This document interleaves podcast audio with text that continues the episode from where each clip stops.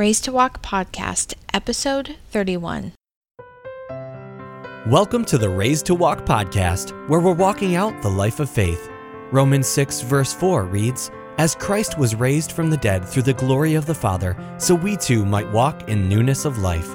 And this show is designed to help you do just that. Now, here's your host, Carla Alvarez.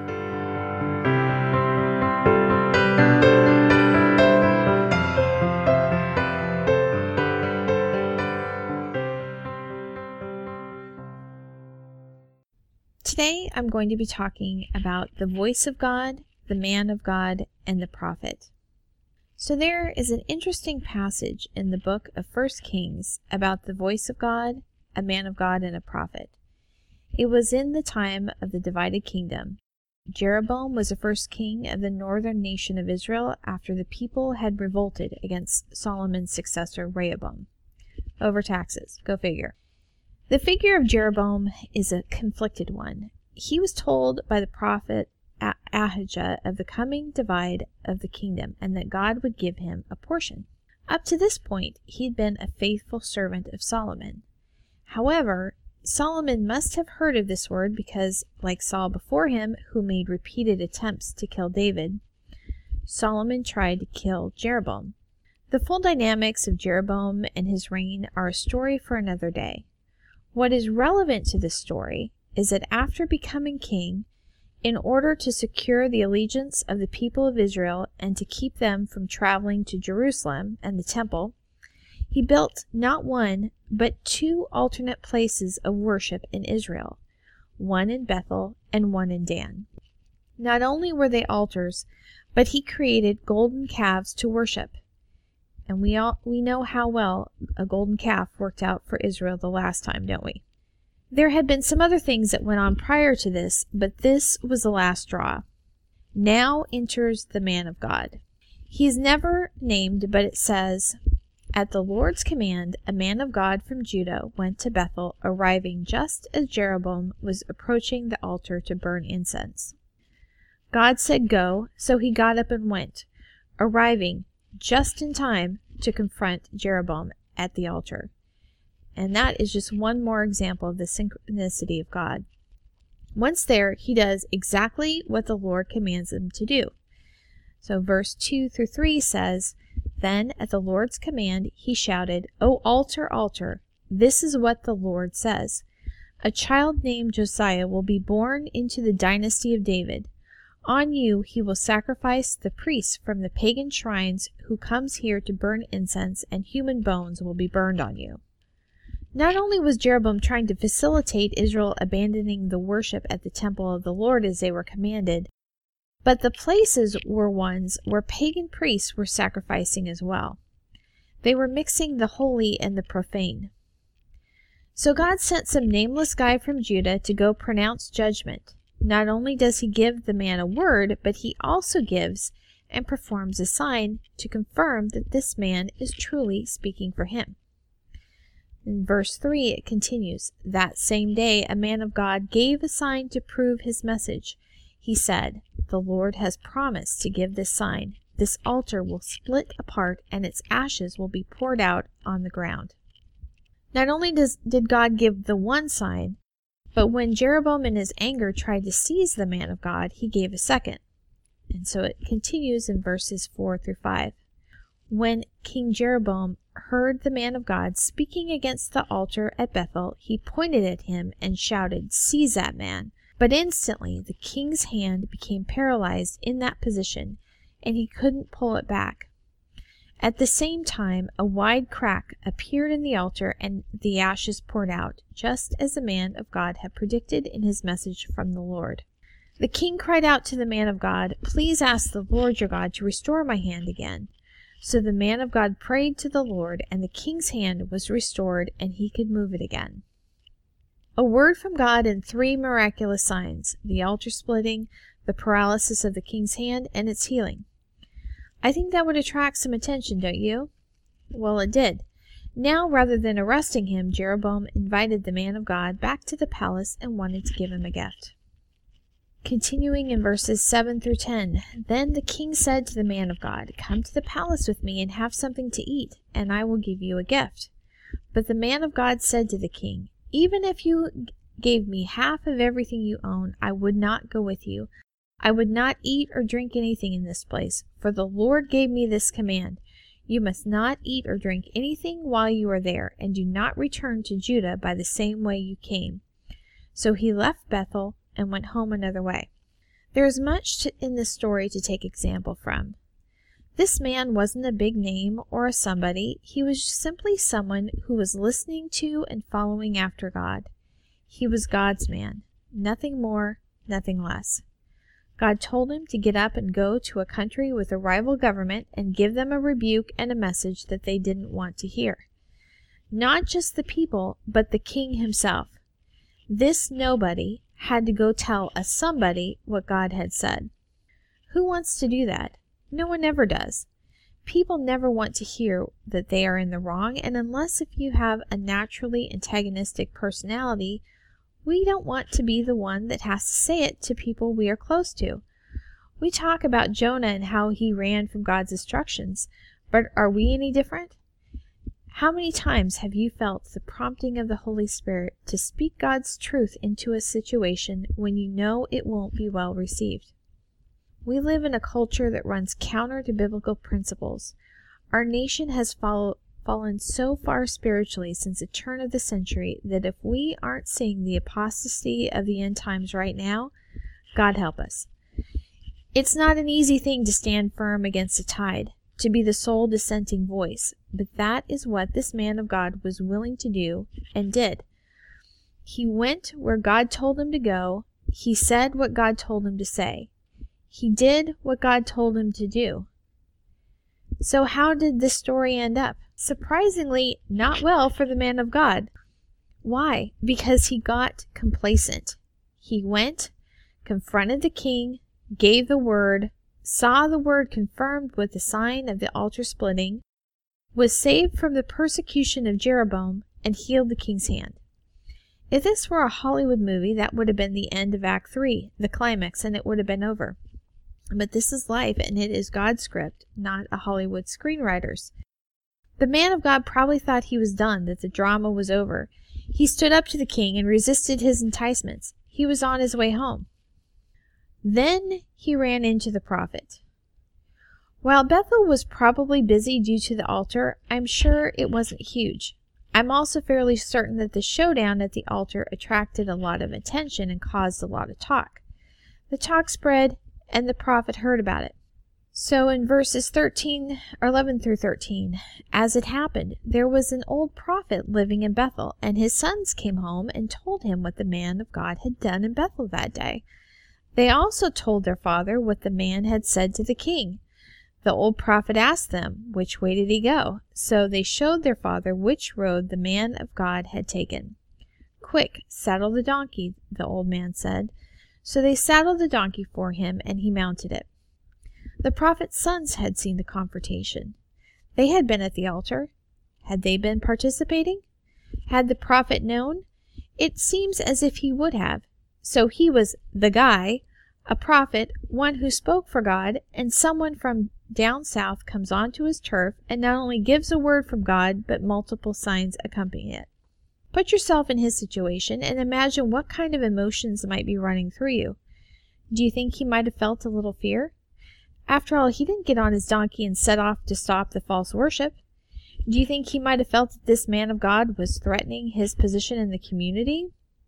Whatever his feelings were, it is obvious he wanted to get a handle on the situation and bring it under his authority and control because he set out after a guy who was already heading home.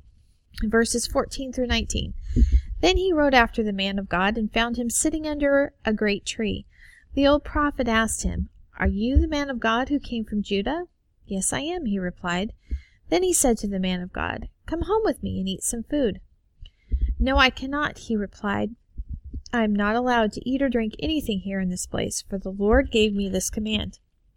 You must not eat or drink anything while you are there, and do not return to Judah by the same way you came. But the old prophet answered, I am a prophet too, just as you are. And an angel gave me this command from the Lord Bring him home with you so he can have something to eat and drink. But the old man was lying to him. So they went back together, and the man of God ate and drank at the prophet's home. There are several things to note here. One which I hadn't noticed before I get, began examining this is that the prophet caught up to him when he was sitting under a tree. Now, the intent of God's instructions not to eat or drink anything, I believe meant he was not to let anything delay him from returning home. God was saying, Go do what I tell you to do, get in and get out. In this, in other words, hightail it home. It was only 12 miles from Bethel to Jerusalem, and he was supposed to return a different way than the one he came so he wouldn't be on a known route where someone could come and delay him. But he was sitting under a tree when the prophet found him. It wasn't outright disobedience to what God had told him, but he was ignoring the spirit and the urgency of the message, which then left him open to temptation. Now the man wasn't tempted by Jeroboam the king, but he was by the prophet. I see this man as someone who had a heart after God, who was listening when God spoke, and I'm sure he was thrilled to see how God used him and that the Lord's words came true. But then the prophet came. He was older. Maybe he was well known. Maybe this man of God had heard him before. For whatever reason, this man of God was swayed by what this prophet said. As we can see in the passages below, with the mention of multiple donkeys, the prophet seemed to be established and comfortably well off, while the unknown man of God was hoofing it. I am sure the prophet's age, status, and affluence all played a role in influencing him. Also note that the prophet had to one up what the man of God said. The man said he had a word from God. The prophet claimed to have an angelic encounter that countermanded that word. This tells me that there was some pride and jealousy on the part of the prophet motivating his actions. There is no reason to believe that this was an entirely false prophet. As we will see later, he does actually hear from God. However, it is important to remember that regardless of someone's past actions, no one is too good or too spiritual to fall. We see this over and over in Scripture where God uses someone and they fall from righteousness and into sin. We can't place what a fallible human says over what God says, even if that person has spoken truly in the past. We never stop needing a Savior, and we always have to remain humble before God, submitting ourselves to Him. When we begin to think that it's all about us, that is the moment when Satan steps in. Remember, it's not about you. It's about him. If he can use a donkey that he ne- if he needs to, so don't get too full of yourself regardless of how many times he's used you in the past. So let's read what happened next. verses 20 through 32. Then they were sitting at the table. A command from the Lord came to the old prophet. He cried out to the man of God from Judah, This is what the Lord says. You have defied the word of the Lord, and you have dis- disobeyed the command the Lord your God gave you. You came back to this place and ate and drank when he told you not to eat or drink. Because of this, your body will not be buried in the grave of your ancestors. After the man of God had finished eating and drinking, the old prophet saddled his own donkey for him, and the man of God started off again. But as he was traveling along, a lion came out and killed him. His body lay there on the road with the donkey and the lion standing beside it. People who passed by saw the body lying in the road and the lion standing beside it, and they went and reported it in Bethel, where the old prophet lived. When the prophet heard the report, he said, It is a man of God who disobeyed the Lord's command. The Lord has fulfilled his word by causing the lion to attack and kill him. Then the prophet said to his sons, Saddle a donkey for me. So they saddled a donkey, and he went out and found the body lying in the road. The donkey and the lion were still standing there beside it, for the lion had not eaten the body nor attacked the donkey. So the prophet laid the body of the man of God on the donkey and took it back to town to mourn over him and bury him. He laid the body in his own grave, crying out in grief, O my brother! Afterward the prophet said to his sons, When I die, bury me in the grave where the man of God is buried. Lay my bones beside his bones. For the message that the Lord told him to proclaim against the altar in Bethel and against the pagan shrines in the towns of Samaria will certainly come true. This seems kind of rough, doesn't it? Complicated, just like life. God's word is simple, but when we try to put our own interpretation on it and allow human motivation and agendas to step in, things get complicated. Was the man of God faithful? Yes, but he failed at a critical point. We have to stand firm and follow through. Was the prophet totally evil and corrupt? Of course not, but he allowed pride and jealousy arising from his fallen human nature to lead someone else to their destruction. He had remorse once events played out, and he didn't intend the man's death, but the consequence was still the same. And jo- Joshua 17:15 says, only be strong and very courageous to ensure that you obey all the instructions that my servant Moses gave you. Turn neither to the right nor to the left from it, so you may succeed wherever you go. The moral of the story is to do exactly what God says, not what you think He means. If you start walking in God's will, it is dangerous to take a pit stop along the way. The other thing that stands out to me about this passage is the importance of paying attention to what God is saying to you, and that takes both making a habit of abiding in Him and developing a relationship. One of my pastors says when you when someone gives you a word from God, it should be a confirmation of what God has already been talking to you about. There are many people who run from conference to conference and teacher to and to teacher looking for a word or a sign. They may be true, but there is also the possibility that they are like this old prophet and lying to you, making stuff up as they go along to preserve their position. No human should take the position of a mediator between you and God. That is position is for Jesus Christ alone. The veil was torn almost 2,000 years ago. Why install a makeshift one when Jesus died so that we could be in fellowship with the Father? Take a lesson from this man of God. It is not enough to hear and do. We must also have the confidence and trust in our relationship with God that we stand firm on His word to us, even if other believers try to sway us.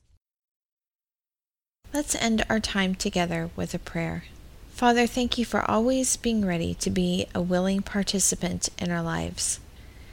Thank you for allowing us to be a part of your plan and help us to hear your Holy Spirit clearly, to lean not on our own understanding, but to truly follow your instructions. I ask this in Jesus' name. Amen. If you've been enjoying the Raised to Walk episodes, be sure to subscribe to our podcast. We also love to get feedback from our listeners, so tell us what you think by either rating or reviewing us on iTunes or Stitcher or by sending us an email at contact at raisedtowalk.org.